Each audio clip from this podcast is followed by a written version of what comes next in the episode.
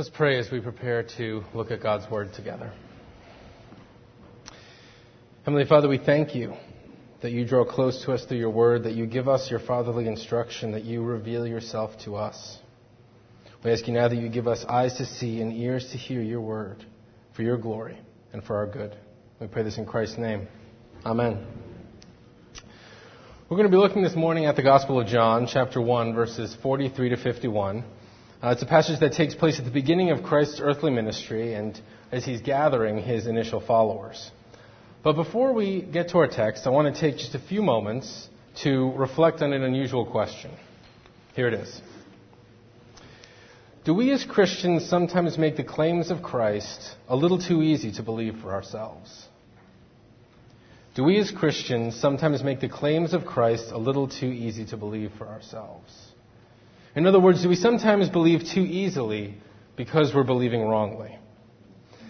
Now, that's a weird question, and some of you probably aren't really sure what I'm talking about. And others of you are thinking about how we're supposed to have childlike faith, and so it's, it should be easy. It shouldn't be difficult. And so, before we go any further, let me take a few more minutes to try to better express what it is I'm asking, what I'm trying to get at, uh, by telling you a little story.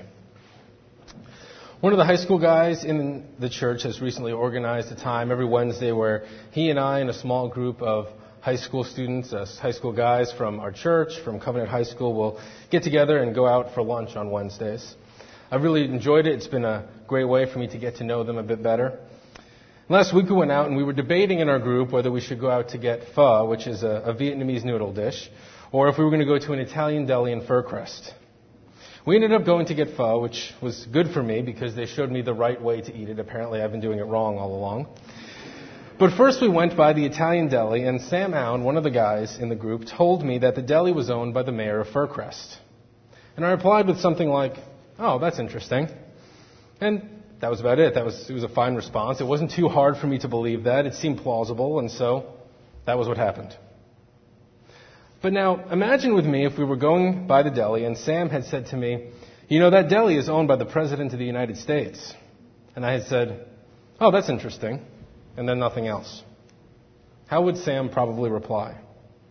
He would probably say something like, No, Stephen, I don't think you've heard me right. I said this deli here is owned by the President of the United States. And if I still just sort of shrugged it off and said, Yeah, okay, I, I believe you, then he would want to start asking me more questions.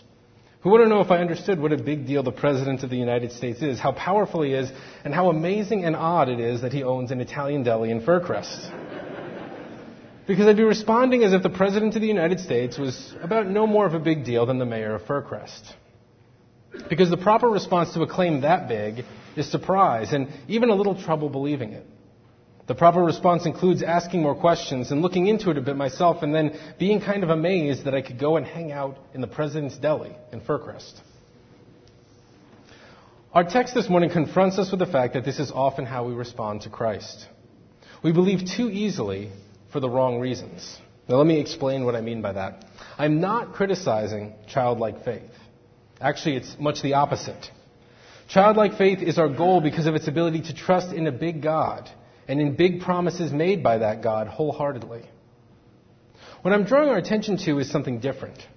I'm pointing out our tendency to get around the call to childlike faith by making God smaller and making his promises and his work in the world more modest and so more believable.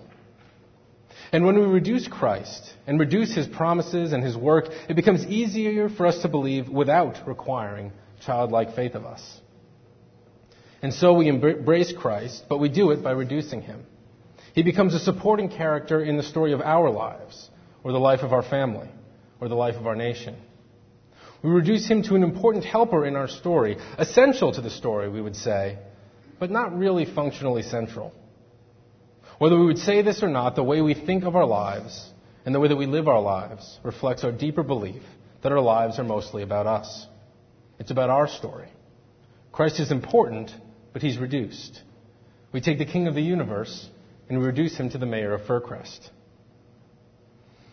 So, how do you think of your life? How do you think of your challenges? How do you think of your goals? How do you think of your family? Whose story is it anyway? If you're honest with yourself, who is the main character in the story that you tell yourself every day about your life? Our text this morning gets at that question. It speaks to our situation. It introduces us to Nathanael, a man who is a faithful Israelite, but who seems to be telling the wrong story. He seems to be telling a story that's too small. Our text takes place in the Gospel of John, early in the ministry of Jesus. He's calling his disciples, and Nathanael is one who's brought by Philip to meet Jesus. Nathanael shows up here in John 1, and then he shows up again in John 21, but the name does not appear in the other Gospels. It's interesting to note, though, that some scholars believe the other Gospels do refer to this man under the name Bartholomew as one of the twelve. In any case, we see him meet Jesus in our text this morning. And so, with that in mind, let's now hear from our text from John chapter 1, verses 43 to 51. And please do listen carefully. This is God's word for us this morning. The next day, Jesus decided to go to Galilee. He found Philip and said to him, Follow me. Now, Philip was from Bethsaida the city of Andrew and Peter. Philip found Nathanael and said to him, We have found him of whom Moses in the law and also the prophets wrote, Jesus of Nazareth, the son of Joseph. Nathanael said to him, Can anything good come out of Nazareth? Philip said to him, Come and see. Jesus saw Nathanael coming towards him and said of him, Behold, an Israelite indeed, in whom there is no deceit. Nathanael said to him, How do you know me?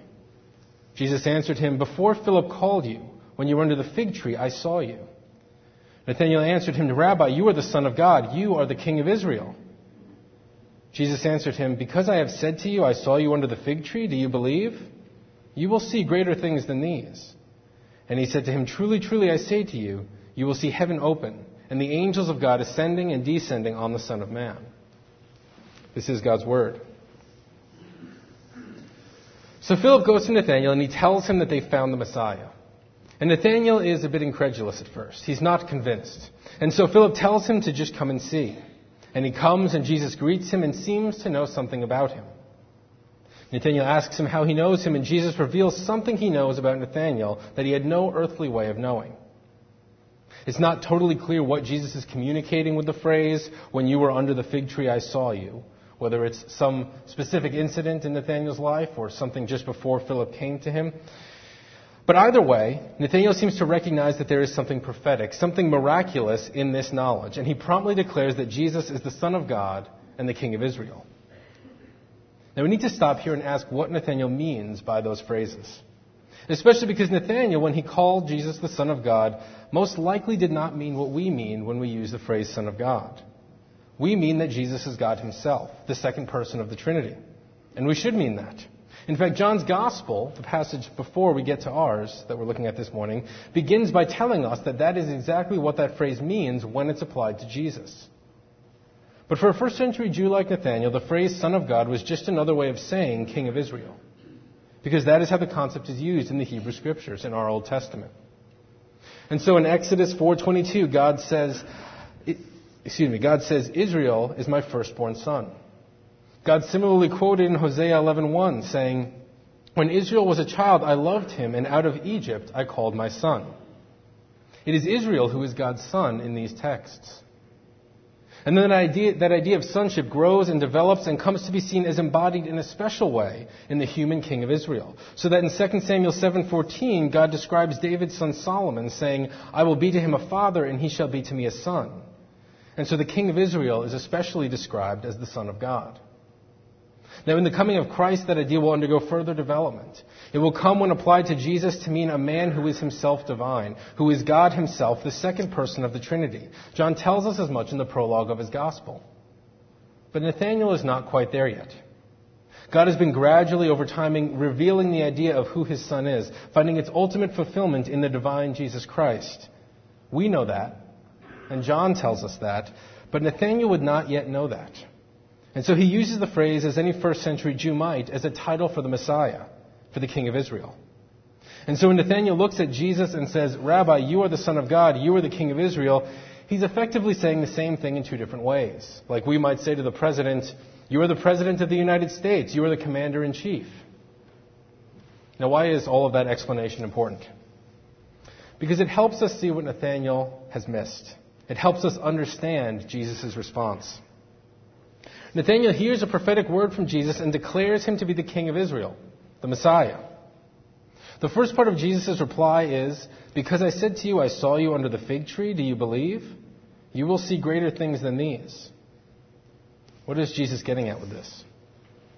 There's a range of ways to interpret Jesus' first response to Nathanael here. At best, he seems to be saying something like, It's good that you believe, but this is only the beginning. Or on the other range of the spectrum of possibilities, he may almost have a gentle rebuke here. and N.T. Wright suggests that Jesus is likely a bit surprised and even amused by Nathanael's response. He essentially responds, Really? Do you believe I'm the Messiah simply because I said this prophetic word? You haven't seen anything yet. And then Jesus shifts the framework of who the Messiah is. He enlarges the scope, saying, Truly, truly, I say to you, you will see heaven open and the angels of God ascending and descending on the Son of Man. The fact that Nathanael believed Jesus was the Messiah from this prophetic utterance, and that Jesus replies by enlarging the scope of who the Messiah is, seems to indicate what's going on here. Nathanael is a faithful Israelite, and his response in faith is very good. It is better than most others of his day. But we seem to have an indication that it's partly due to a reduction in Nathanael's mind of who the Messiah is. For Nathanael, the Messiah is the King of Israel. For Jesus, the Messiah is the cosmic bridge between heaven and earth. For Nathanael, though responding in faith, he's reduced the king of the universe to the king and deliverer of a small nation in Palestine. It's as if he's reduced the king of the cosmos to the mayor of Fircrest. And so, how does Jesus respond? He responds by reframing Nathanael's view. He responds by adjusting the scale of the storyline of who the Messiah is. He says to him, Truly, truly, I say to you, you will see heaven open and the angels of God ascending and descending on the Son of Man. Now, what does this part mean? Jesus is referring to a story about the patriarch Jacob, back in Genesis 28. In it, we're following Jacob along, the father of the nation of Israel, and Jacob is fleeing from his brother after a long and dubious conflict with him over who will inherit the promise that God's made to his grand, their grandfather Abraham and their father Isaac. And Jacob receives the blessing and then he flees. And things are not looking good for him. And in that moment, God gives him a vision. Here's what we read in Genesis 28 describing that vision. It says, Jacob left Beersheba and went toward Haran. And he came to a certain place and stayed there that night because the sun had set. Taking one of the stones of the place, he put it under his head and lay down in that place to sleep. And he dreamed, and behold, there was a ladder set up on the earth, and the top of it reached to heaven. And behold, the angels of God were ascending and descending upon it. And behold, the Lord stood above it and said, I am the Lord, the God of Abraham, your father, and the God of Isaac. The land on which you lie I will give to you and to your offspring. Your offspring shall be like the dust of the earth, and you shall spread abroad to the west and to the east and to the north and to the south. And you and your offspring shall, shall I'm sorry. And in you, all, you and your offspring, all the families of the earth shall be blessed. Behold, I am with you, and I will keep you wherever you go, and I will bring you back to this land. For I will not leave you until I have done what I have promised you. Then Jacob awoke from his sleep and said, Surely the Lord is in this place, and I did not know it. And he was afraid and said, How awesome is this place! This is none other than the house of God, and this is the gate of heaven. Now, there's a lot that's going on in that story, but one big element is that God widens Jacob's view of what's happening in his life. God reminds Jacob of what he should already know. Jacob has been involved with and is fleeing from what he could be tempted to think of as a difficult situation, but at the end of the day, merely a domestic dispute over a form of inheritance. But God shakes him of that expectation. God reminds him that it is not only Jacob's family that is in view here, but it is about Jacob and his descendants being used to bless all the families of the earth. God reminds him that what is going on is not an earthly struggle between humans, but a cosmic movement where heaven is breaking in on earth. God reminds Jacob that he, that God, is not entering Jacob's story as a supporting character, but that Jacob is being caught up in God's story, a story of cosmic invasion and reconciliation. It is the story of a God who made all things, including making man and woman in his image, and how the things and the people he made were good, and how he loved them. It is the story of mankind's rebellion against God and their estrangement from him and their slavery to sin. It is a story of God continuing to lovingly pursue humanity, to gather for himself a people, forgiving them of their sin and promising them reconciliation. And it is the story of God promising to one day make all things new and wipe away every tear from his people's eyes. Jacob could have thought of his life primarily in terms of his own personal struggle. He could have seen himself as the central figure, striving to establish a household and a blessed family line. Jacob could have been tempted to see God as a supporting character in his life story. But God overturns that with this vision. God shows, He reminds Jacob that there is a much larger story going on here. He reminds Jacob that he, that God, is working to reconcile the world to himself and to make all things new and to reunite heaven and earth that have been torn asunder by man's rebellion. And that Jacob is a supporting character in that story, in God's story. Nathanael and really all first century Jews faced a similar temptation as Jacob. As Israel was under Roman authority and oppression was often felt, Nathanael and his countrymen could have been tempted to focus on the storyline of first century Israel. He could have been tempted to focus on Israel and to see the Messiah more and more as a supporting character in winning freedom for Israel. He could have been tempted to reduce the role of the Messiah to being Israel's social liberator and religious reformer, a prophet and leader for Israel. But Jesus overturns that vision. Jesus shows, he reminds Nathanael that there is a much larger story going on here. He reminds Nathanael that he, that the Messiah, is working to reconcile the world to himself and to make all things new and to reunite heaven and earth that have been torn apart by man's rebellion. And that Israel is a supporting character in that story, in the Messiah's story, in God's story. And we often need the same reminder ourselves. We too can be tempted to focus on the storyline of our own lives. We can be tempted to focus on ourselves and our families and see Jesus as a supporting character in our life stories and in our personal growth. And we too in this text are called to allow Jesus to overturn that vision. Jesus shows, he reminds us that there is a much larger story going on. He reminds us that he is working to reconcile the world to himself and to make all things new and to reunite heaven and earth that have been torn asunder. That a cosmic invasion of earth from heaven is taking place and that we are supporting characters in that story, in Jesus' story, in God's story. How can we better grasp that significance, that, the significance of that shift of perspective? I've already mentioned this uh, from the pulpit, I believe, but I uh, very much enjoy the book The Lord of the Rings by J.R.R. Tolkien. Um, I was struck recently as I was talking to someone about how odd it is to read The Hobbit after you've read The Lord of the Rings.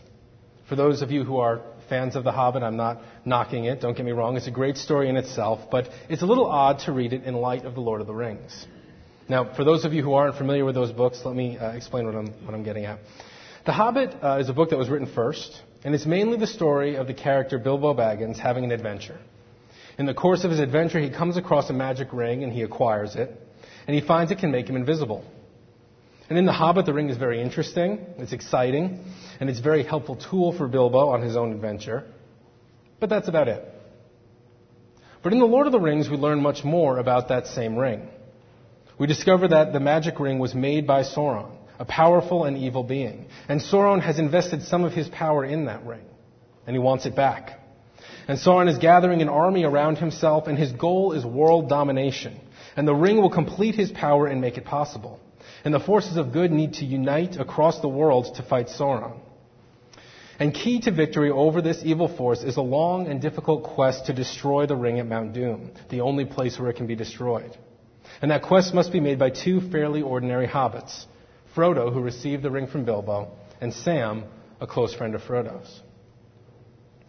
And once you've read The Lord of the Rings, it's odd to reread The Hobbit, because the ring takes such a relatively minor role.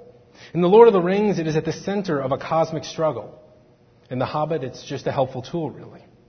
In The Lord of the Rings, Frodo and Sam are taken up and absorbed into this larger cosmic battle between the forces of good and evil for the very future of the world itself. In The Hobbit, we read of one hobbit's exciting journey where the Ring of Sauron is really just a nifty magic device for Bilbo's adventure. The Hobbit focuses on the story of one individual, and an object with great spiritual power plays a small supporting role. In The Lord of the Rings, we view the bigger story between good and evil for the future of the world, and it is the hobbits who play supporting roles in that larger battle. We often view our lives like the hobbit. And so the center of great cosmic power, Christ the Son of God, plays a supporting role in our story, in our adventure. Our text this morning the story of Jacob's dream, the words of Christ and Nathanael, they all tell us that we need to think of our lives more like the Lord of the Rings, so that Christ does not play a supporting role in our story, but we play a supporting role in his story. Now, here's an important aspect of this that we need to know. The fact that we're taken up into God's story and that God's story is primary does not mean that our story is unimportant. In fact, the opposite of that is actually true. Our story is more important because it is not the most important story. Let me say that again. Our story is more important because it is not the most important story. The fact that Frodo and Sam's stories are taken up into a larger cosmic struggle does not make their story less important, but more. Let me put it this way. Frodo and Sam begin the story as fairly domestic hobbits who enjoy relaxing and sitting by the fire and things like that. Throughout the novel and their adventure, they become very good at survival skills, at traveling long distances through hostile terrain on foot.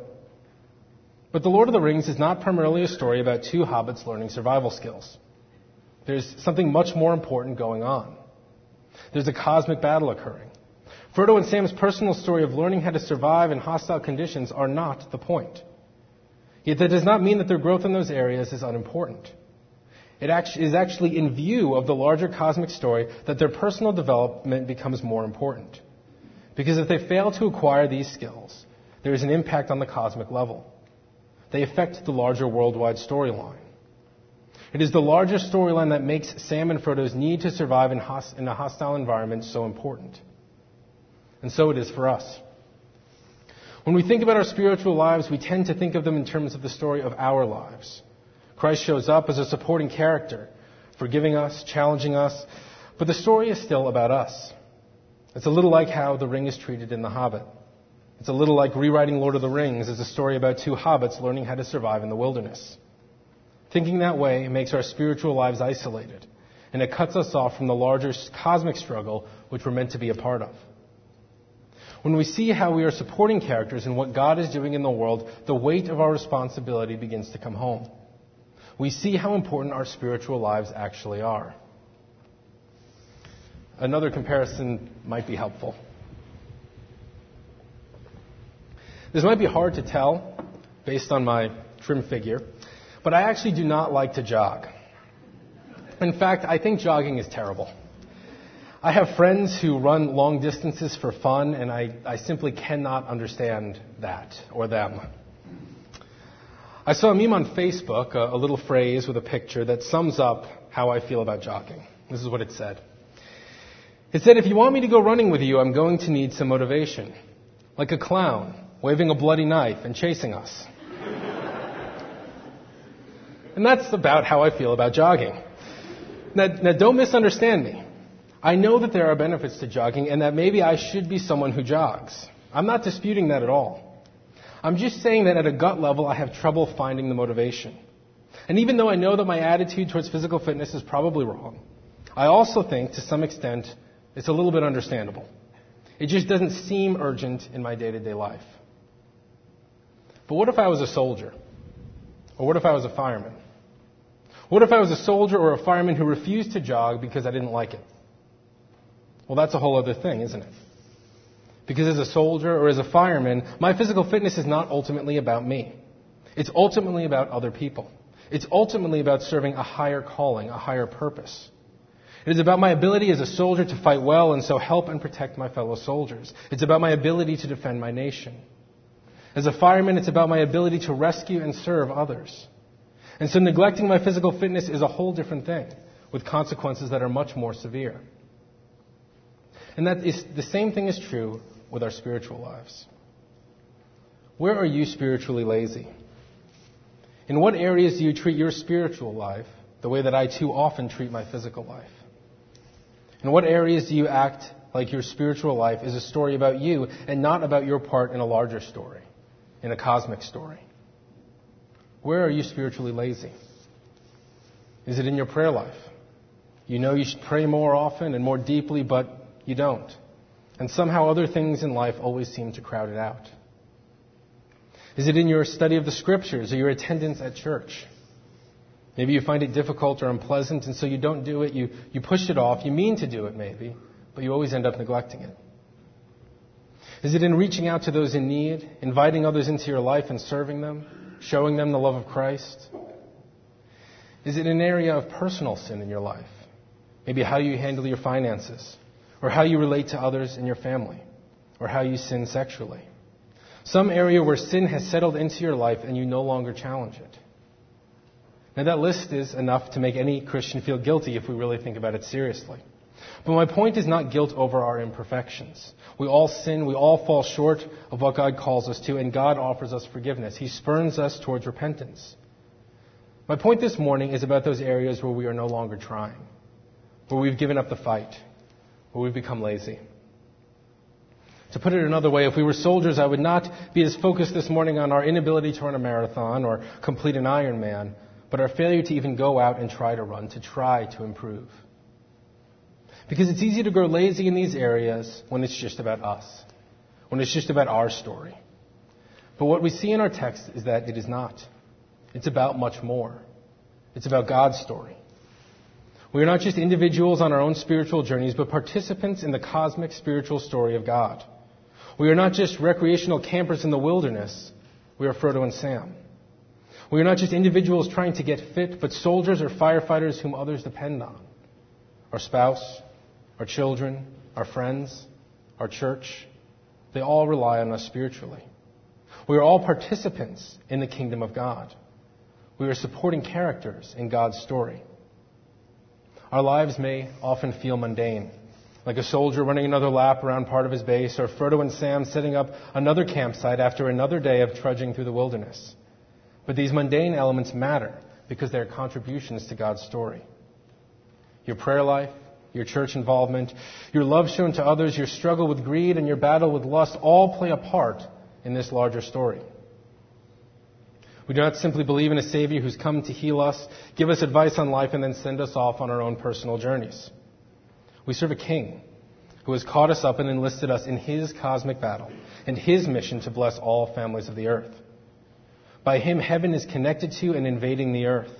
We are drafted into His army to fight not for our own little fiefdom, but for His expanding kingdom.